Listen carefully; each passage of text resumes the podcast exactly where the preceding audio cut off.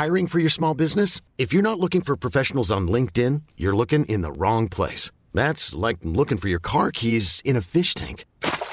LinkedIn helps you hire professionals you can't find anywhere else, even those who aren't actively searching for a new job but might be open to the perfect role. In a given month, over 70% of LinkedIn users don't even visit other leading job sites. So start looking in the right place. With LinkedIn, you can hire professionals like a professional. Post your free job on linkedin.com slash achieve today.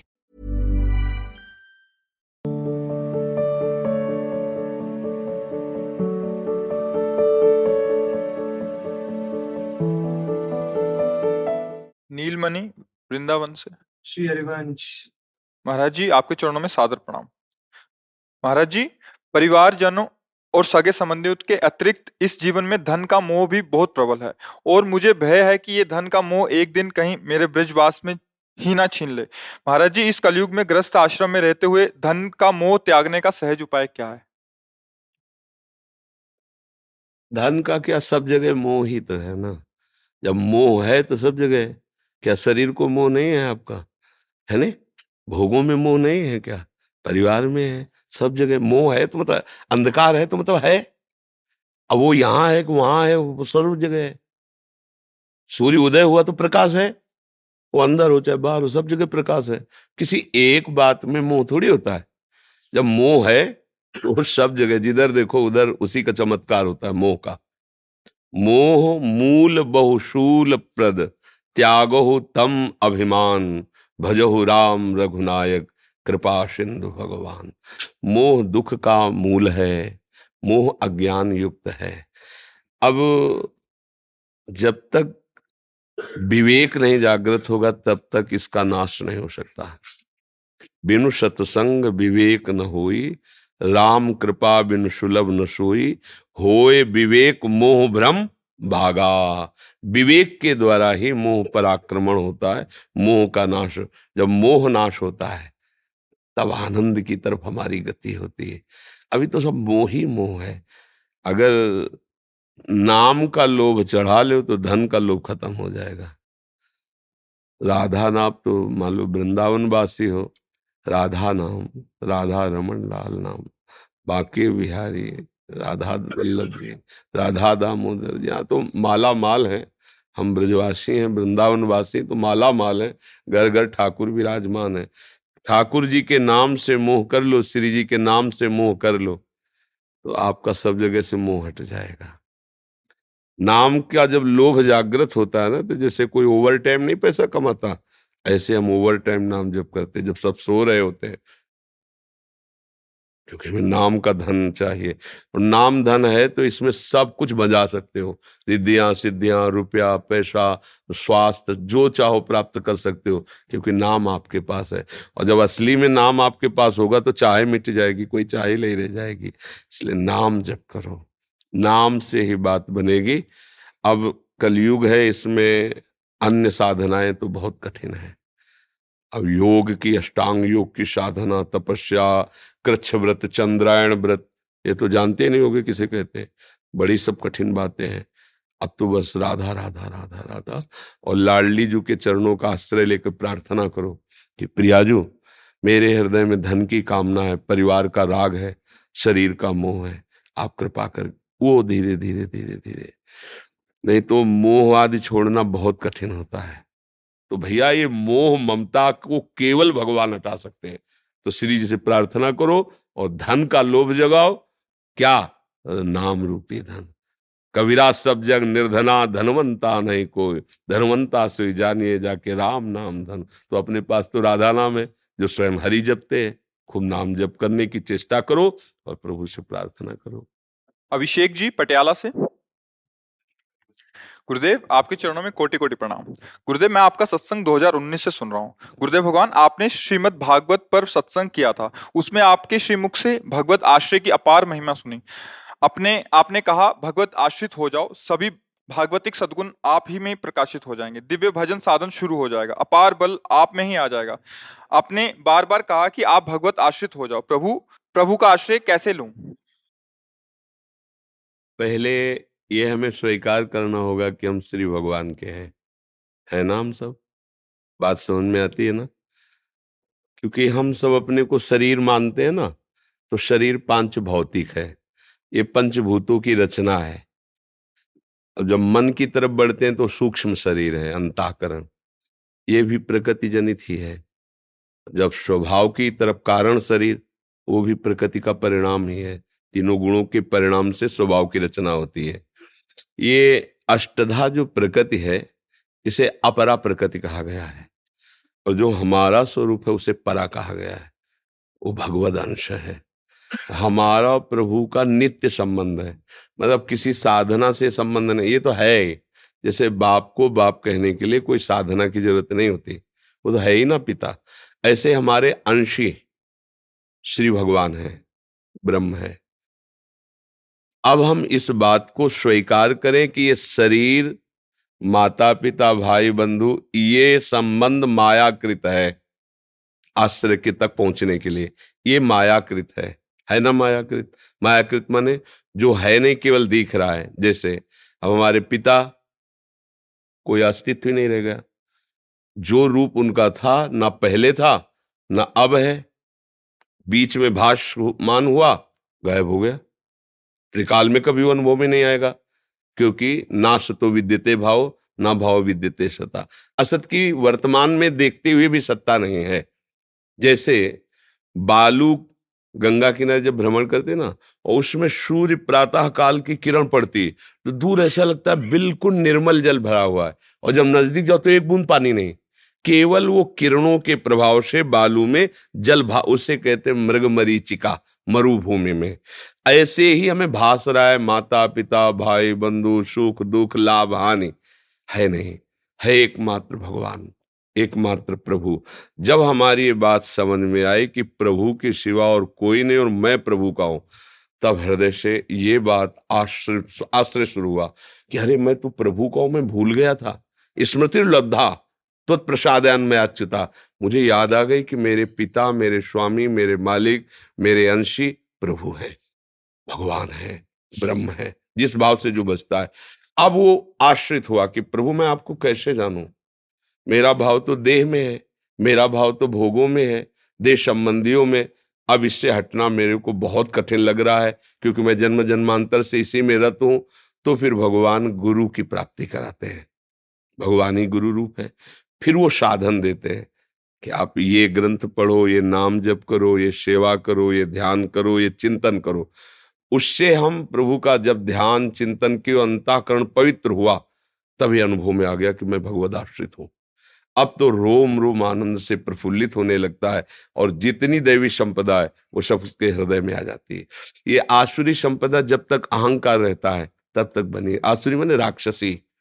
ये सब राक्षसी संपदा का ही प्रभाव है। मदिरा पीना, मांस खाना बेविचार करना, हिंसा करना, द्वेष रखना, क्रोध कर, ये सब आसुरी भाव है। ये तब तक रहता है जब तक अहंकार रहता है। और जब तक अहंकार रहता है, तब तक भगवद आश्रय होता नहीं। क्योंकि अहंकार के आश्रित या तो भगवद आश्रित। तो अहंकार का नाश गुरु वचनों से प्राप्त हुई उपासना को जब बहुत काल किया जाता है तो अहंकार समर्पित हो जाता है। जैसे ज्ञानी जनों का अहंकार विशुद्ध ब्रह्म रूप में शिवहम हम ब्रह्माष्टमी इसमें से, और भक्त का दासो हम मैं, प्रभु का दास हूँ, प्रभु हमारे तो नाम जब ग्रंथों का अवलोकन, स्वाध्याय और संत समागम और किसी की भी भगवत भाव से सेवा, ये भगवत आश्रय पुष्ट कर देती है। समझ रहे हो ना? और हम प्रभु के हैं, पहली ये बात स्वीकार हो। जब प्रभु के सिवा हमारा कोई नहीं, ये सिद्ध कर दोगे तो आपके हृदय में देवी संपदा आ जाएगी। प्रभु के हम हैं, ये तो आज मान लिया। लेकिन इसका अनुभव तब होगा जब दूसरों न कोई। जैसे मेरे तो गिरधर गोपाल, ये बात तो सब कोई बोल लेगा, लेकिन दूसरों न कोई इसे सिद्ध करके दिखाओ। दूसरों ना कोई। गिरधर गोपाल के सिवा मेरा कोई नहीं। ये तुम्हारी परीक्षा होगी, जब तुम इसमें पास हो जाओगे, तब तुम्हारे अंदर सारे भागवतिक सदगुण आ जाएँगे। समझ रहे हो ना? दूसरों ना कोई, शरीर भी नहीं, मेरा मन भी नहीं, व्यवहार नहीं। ये तो बहुत दूरी की बात। प्रभु के शिवा मेरा कोई नहीं।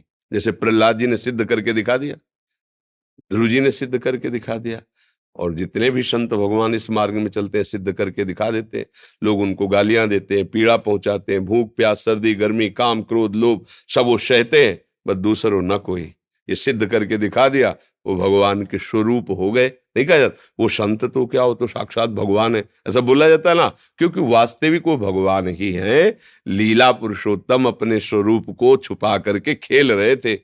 अब अपने स्वरूप में आ गए, भगवान का स्वरूप हो गया। सब जगह एक ही भगवान है। आश्रित को ऐसा ज्ञान हो जाता है।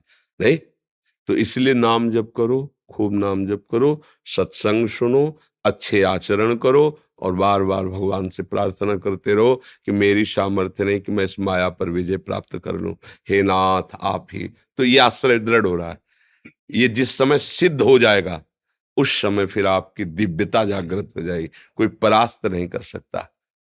पर इसके लिए आगे बढ़ो। बच्चा हो, ऐसा भाव आया, ये तो बड़ी कृपा है। आपके अंदर ठाकुर जी की बहुत कृपा है। जो आप इस विषय अध्यात्म विषय प्रश्न कर रहे हैं इससे कथन और श्रवण करने वाले दोनों पावन हो जाते हैं। भगवत संबंधी प्रश्न करता और भगवत संबंधी उत्तर देने वाला दोनों भगवान के लाडिले होते हैं जो परस्पर बोधयंता केवल भगवान की ही चर्चा होती है। महाराज जी जैसे द्रौपदी और गजेंद्र ने भगवान गोविंद का आश्रय लिया था क्या वो आश्रय हम इस समय ले सकते हैं? हाँ उससे भी ज़ोर का आश्रय। इसी समय।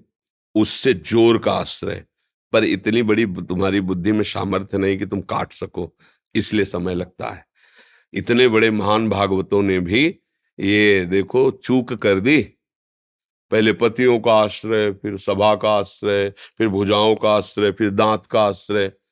तब उनको जब पता चला कि अब तो कोई नहीं, तब भगवत आश्रय हो गया। समझ पा रहे ना? गजेंद्र खूब बल लगाया, हाथी, हाथिनिया एक दूसरे के सहयोग हज़ारों वर्ष तक लड़ता रहा। जब देखा कि अब तो डूब ही जाएँगे तो आश्रय हो गया भगवान का। हे हरि, अभी अभी करो तो अभी। बिगड़ी जन्म अनेक की, अब ही सुधर याद। तो इतनी बुद्धि में दम नहीं रह गई, मलिन है ना? अध्यात्म बल नहीं है, इसलिए नाम जप करो, वाणी गायन करो, संतों के वचन सुनो, संतों की सेवा भावना, जगत में किसी की भी भगवत भावना से सेवा करो तो जब असली आश्रय आ जाएगा उसी दिन चमत्कार प्रकट हो जाएगा जीवन में।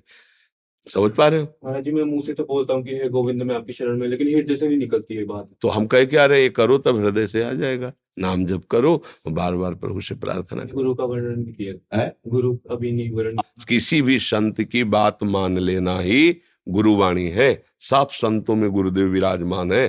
कोई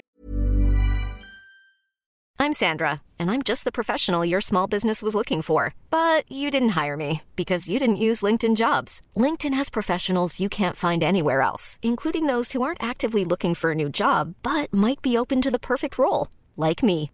In a given month, over 70% of LinkedIn users don't visit other leading job sites. So if you're not looking on LinkedIn, you'll miss out on great candidates like Sandra. Start hiring professionals like a professional. Post your free job on linkedin.com slash achieve today. संत तुम्हें सतमार्ग की बात बता रहा है, वो गुरुदेव ही बता रहे हैं। बात पकड़ लो, बात माने तो शिष्य, बात ना माने तो कंठी तिलक को माला पहनने के बाद भी वो शिष्य नहीं। नहीं। ये कोई लौकिक व्यवहार थोड़ी है कि जैसे सोलह संस्कार होते हैं, ऐसे एक संस्कार गुरु का होगा। ऐसा नहीं। बात माने माने तो चेला, नहीं तो फिर किस बात का शिष्य? मानने से, मन से मान, गुरु द्रोणाचार्य जी ने, जब एकलव्य जी ने कहा कि हम भी धनुर्विद्या के लिए आपको गुरु के रूप में वर्ण करते हैं। आप हमारे गुरुदेव तो उनका हम स्वीकार नहीं करते हैं। क्योंकि हम यहाँ राजकुमारों की शिक्षा दीक्षा में हैं। तो हम, आप जंगल में रहने वाले तो हम आपको, उनका हमने तो स्वीकार कर लिया। जाओ, वहाँ से हटा दिया। वो आए और जैसा गुरु जी को भाव में देखा रूप, वैसे माटी की मूर्ति बनाई। और रोज साष्टांग प्रणाम करके धनुष पर प्रत्यंचा चढ़ाकर इतना बड़ा धनुर्धर बना कि प्रगट में द्रोणाचार्य जी जो सिखाते थे, उससे भी अधिक हस्तलाघ हो एकलव्य का था। कुत्ते ने भूखा, भूखते ही बाणों से पूरा मुँह भर दिया और घायल नहीं हुआ। कितना बड़ा हस्त लागो कि केवल पैक कर दिया मुँह। लेकिन घायल नहीं हुआ, मरा नहीं। अर्जुन नज़दीक गए, उनका, वाह, ऐसा धनुर्धर तो विश्व में नहीं होगा। जब देखा तो एक एकलव्य जी कहा कि, आज तक मैंने ऐसा हस्त लागो नहीं देखा। इतनी तीव्रता, इतने ज़ोर से प्रहार और लक्ष्य को भेद देना, पूरा मुँह भर गया और उसको कष्ट नहीं। अब किसके शिष्य हो? तो उनका आचार्य प्रवर श्री द्रोणाचार्य जी, ऐसा कैसे हो सकता है? उन्होंने तो मुझे आशीर्वाद दिया, धनुर्विद्या में विश्व में एक अद्वितीय अर्जुन। तुम कैसे, कब कब, कहा तो लेवा गए अपने आश्रम में दिखाया मेरा उच्च चौकी पे द्रोणाचार्य जी की मिट्टी की छवि बनाए हुए। द्रोणाचार्य जी ने फिर अपनी बात सत्य करने के लिए अंगूठा मांग लिया था। ये गुरु निष्ठा गुरु से नहीं, अपने से होती है। हमने मान लिया आपकी बात, आप मानो या मुझे मत मानो अपना शिष्य, मैंने आपको मान परम कल्याण हो जाएगा। अब हम कह रहे तुम हमारे चेलो बात है कोली मारे तो फिर बात क्या बनेगी आपके मानने से है है नहीं? डॉक्टर कुलदीप सिंह जयपुर से। राधे राधे महाराज श्री आपके चरणों में कोटि कोटि प्रणाम। महाराज श्री श्री जी और आपके प्रवचनों के श्रवण से एक बात हृदय में आ गई है कि नाम जब व गुरु प्रदत्त मार्ग का पालन ही इस जीवन का एकमात्र उद्देश्य होना चाहिए। परंतु इस समय इस काल में महाराज जी इन दोनों मार्गों का अनुसरण करना कैसे सुगम है? कृपया क्यों? क्यों? कठिनता क्या है? कठिनता क्या है? कहीं भी कोई भी भटकाव के साधन नहीं भटकाव में रहोगे तो भटकाव के साधन है प्रभु में रहोगे तो प्रभु के साधन है। तो मैं क्लास लेने चले जाता हूँ कॉलेज में तो सबसे पहले विद्यार्थियों को भगवत स्वरूप देखिए। सबसे पहले जाइए कि मेरे प्रभु इन सब रूपों में आए हुए हैं। विद्यार्थी रूप में और मन से प्रणाम कीजिए। बाहर से एक गुरु रूप में रहिए शिक्षक रूप में लेकिन आप जिस मार्ग में चलना चाहते हैं, जहाँ भटकाव देखना चाहते हैं, वही मेरा प्रभु विराजमान है। हे करुणा में गोविंद, सब रूपों में आप ही विराजमान हो, क्योंकि आपने ही कहा है, गीता में, भागवत में, शास्त्रों में तो आपको प्रणाम। अब आप विद्या अध्ययन कराइए। ये विद्या अध्ययन कराने रूपी सेवा हुई। ज़रूरत पड़े, शासन भी कीजिए, डांटिए भी, पर प्रभु भाव में रह करके तो वो आपकी उपासना बन जाएगी। भटकाव कैसे हो सकता है? जहाँ भटकाव है, वहीं अज्ञान है। जैसे ये है, अब इनका पूर्ण कर्तव्य है हमारे समाज को जो दुष्ट प्रवृत्ति वाले लोग हैं, उनसे रक्षा करना। अब वो रक्षा करने के लिए दंड भी देंगे, उनको बंधन में डालेंगे तो ये तो अपराध थोड़ी होगा। ये इनका सुकृत बनेगा, क्योंकि इनको ये सेवा मिली हुई है कि अगर तुम हमारे साथ के, समाज के साथ अत्याचार, अधर्म करते हो तो अपने अपने राजकीय कानून के विधान के अनुसार से तुम्हें दंड दे के पवित्र करेंगे, अपने समाज की सुरक्षा करेंगे, उसी से भगवान की पूजा हो गई इनकी।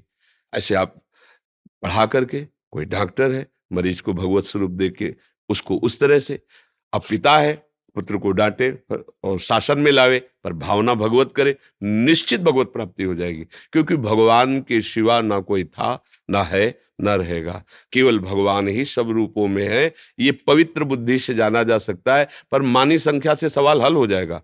जब हम मानेंगे ना, और फिर व्यवहार हमें भगवान जैसा नहीं करना। व्यवहार हमको जो जैसा स्वांग दिया गया, वैसे ही करना है। हम लोग समझ नहीं पा रहे।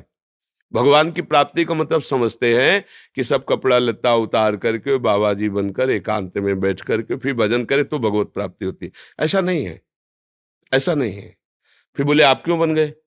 ये मेरे बस की बात नहीं थी। मुझे बनाया गया है। मैं कहीं नहीं हूँ।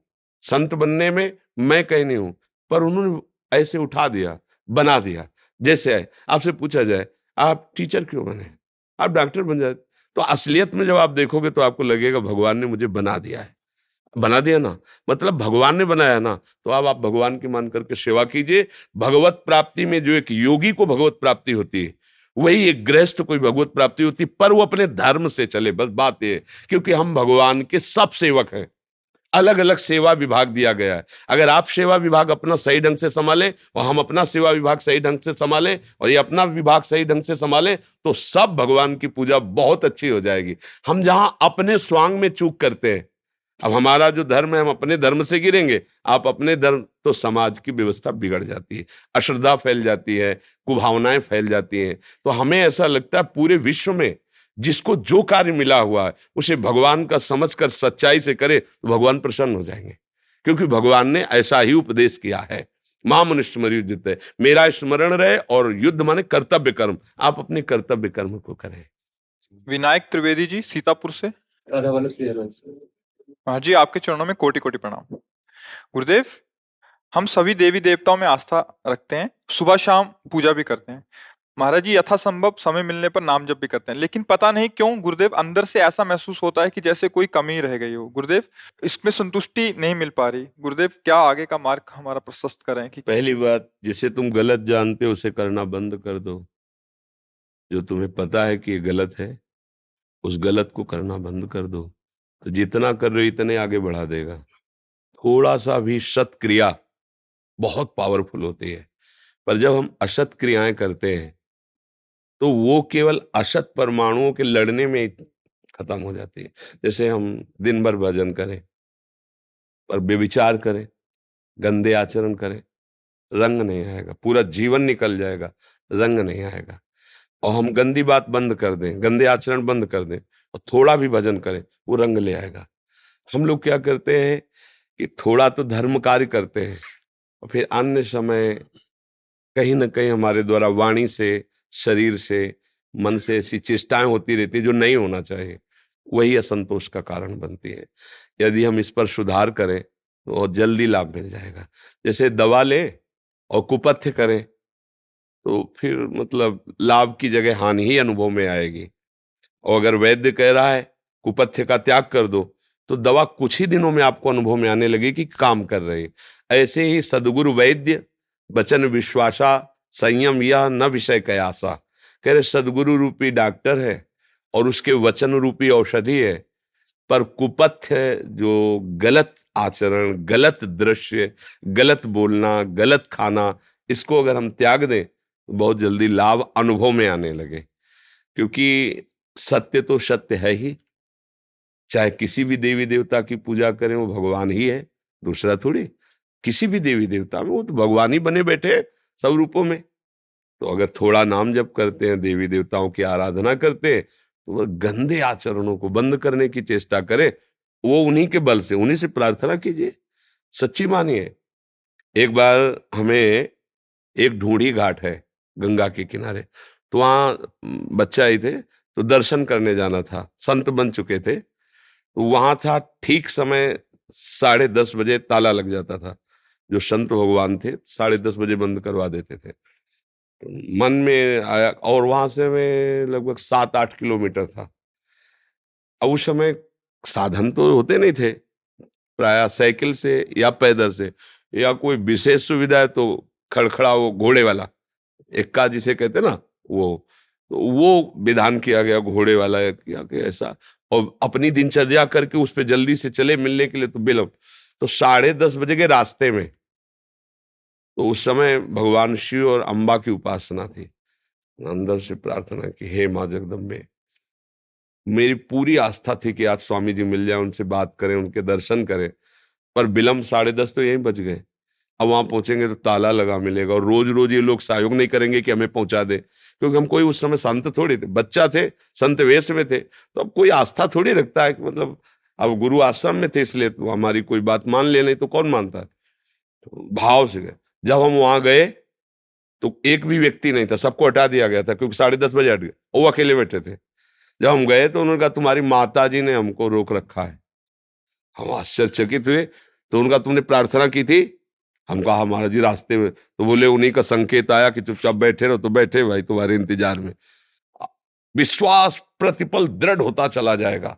जब आप सही मार्ग में चलोगे ना तो प्रतिपल आपको लगेगा, भगवान मेरी बात बिल्कुल ऐसे फ़ोन के बिना फ़ोन। वो बैठे थे और हमसे बस मिले और बात बात की और ताला लगवा चल दिए। आश्चर्य, तभी लगा कि नहीं, मेरी अम्बा मेरी माँ मेरे साथ है, मेरी बात सुन रही है। क्यों? क्योंकि हम देवी मान करके उपासना नहीं करते थे, माँ मान के कि हमारी माँ है। हम जैसे भाव से उपासना करते हमारे प्रभु वैसा ही हमें अनुभव कराते हैं। तो जब हम उपासना के साथ वासना का खेल खेलते हैं, तब समझ में नहीं आएगा। वो फिर गंदी बात होती है। तो हम लोगों से गलतियाँ यही होती है कि थोड़ा भजन भी होता है, थोड़ा धर्म भी होता है, पर बड़ी बड़ी गलतियाँ भी हम लोग करते रहते हैं, इसलिए अनुभव में नहीं आता। और फिर हम संत सभा में जाकर कह देते कि दस वर्ष हो गए करते, कुछ लाभ नहीं मिला।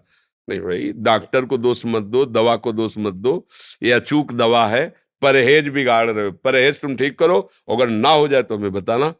परहेज बिगाड़ दिया तो सबसे पहला काम होता है, जब आप गलत करोगे ना तो आपकी बुद्धि मलिन होगी, जहाँ से निर्णय होना है। अब वही मलिन ड्राइवर है, नशे में तो कहीं भी ठोक देगा, जाके नहीं ठोक देगा अब ड्राइवर शराब पिए चल रहा हो तो कहीं भी ठोक देगा। तो हमारे इस पूरे जीवन की ड्राइवर है बुद्धि।